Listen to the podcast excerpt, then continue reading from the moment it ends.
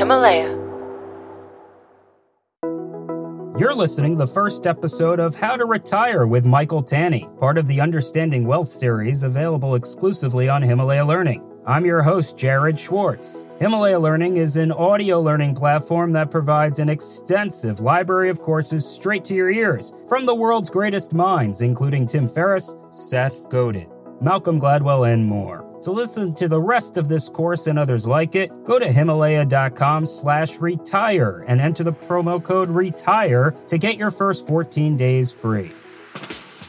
Our expert for the course on retirement is Michael Tanney, director of Magnus Financial Group. Michael has been advising clients for decades on retirement. Prior to his current position, he was the managing partner of Wanderlust Wealth and spent the majority of his career at Goldman Sachs in private wealth management. Here's how to retire with Michael Tanney.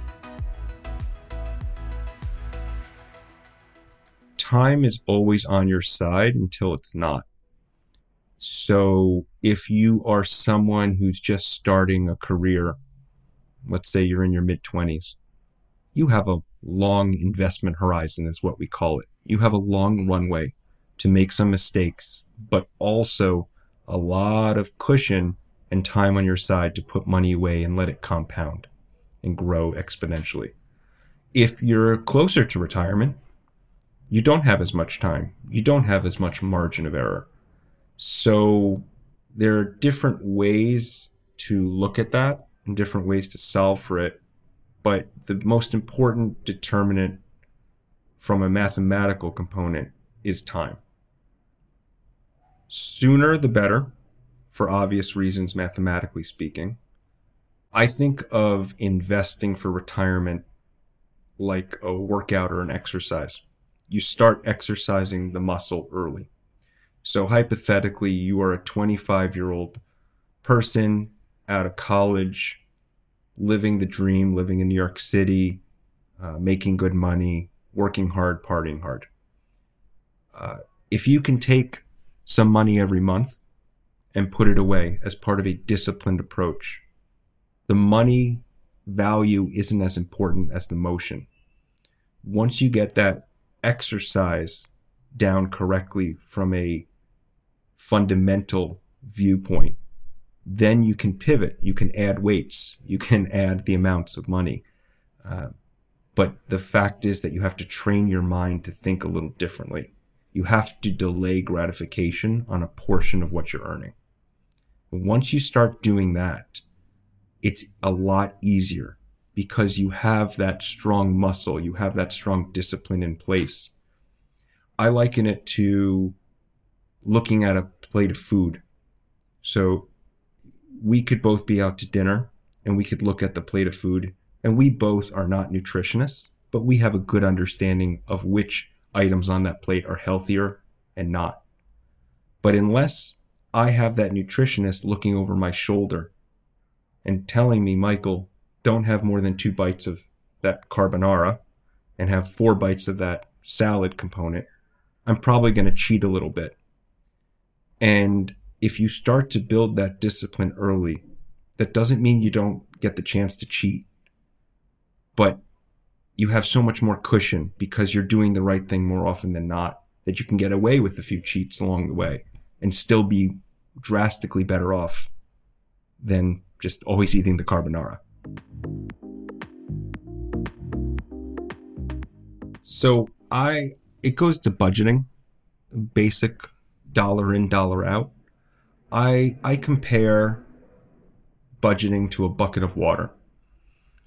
So if you have a bucket, it's empty, you go to the faucet and fill it up. Just assume the water for a minute is money and the faucet is your work. You can then take that bucket and spill it anywhere you want, but when the bucket is empty, the bucket is empty. Now that's easy to understand. However, in the financial world, you have credit cards, you have other ways to, to spend more or just pour more water out than may be in the bucket. And that's how you get yourself into trouble. So what I suggest people do is they take their bucket and immediately the second that they have it full, which is typically the first of the month and the 15th of the month because you get paid twice a month, have some kind of plan in place, whether it's both dates or one, where you immediately take some water out of that bucket and put it somewhere where you don't see it. And that somewhere is an investment account, right? That's that investment uh, discipline we're talking about. And because you don't see that water in your bucket, when you go to spill it out everywhere else, you're not going to accidentally overspill. You're not going to use more water than you see. Uh, and it's a very simple concept, but most people can't actually do that. So the sooner that you can start getting your brain to be disciplined in that approach of putting away a certain amount, and the amount isn't as important in the beginning as just doing it. Right. So if I wanted to lose weight and I wanted to start walking or running, I'm not really focused on an, a minute per mile. I'm focused on just doing it, just getting off the couch, right? You, those couch to 5K programs, they don't have you run day one 5K. They have you run for 15 seconds, walk for a minute, right? And they just, the point is they're starting to get you into a disciplined approach where you mentally understand what you're doing and you're buying into it. And over time, they keep ramping you up. It's not so dissimilar in finance. So to answer your question, the sooner the better. The amount isn't as important as the exercise. And that gives you the flexibility as you make more money and your circumstances change to really ratchet up or ratchet down what you're saving for your retirement. Thank you for listening to the first episode of How to Retire with Michael Tanney, part of the Understanding Wealth series available exclusively on Himalaya Learning. To listen to the rest of this course and others like it, go to himalaya.com slash retire and enter the promo code RETIRE to get your first 14 days free.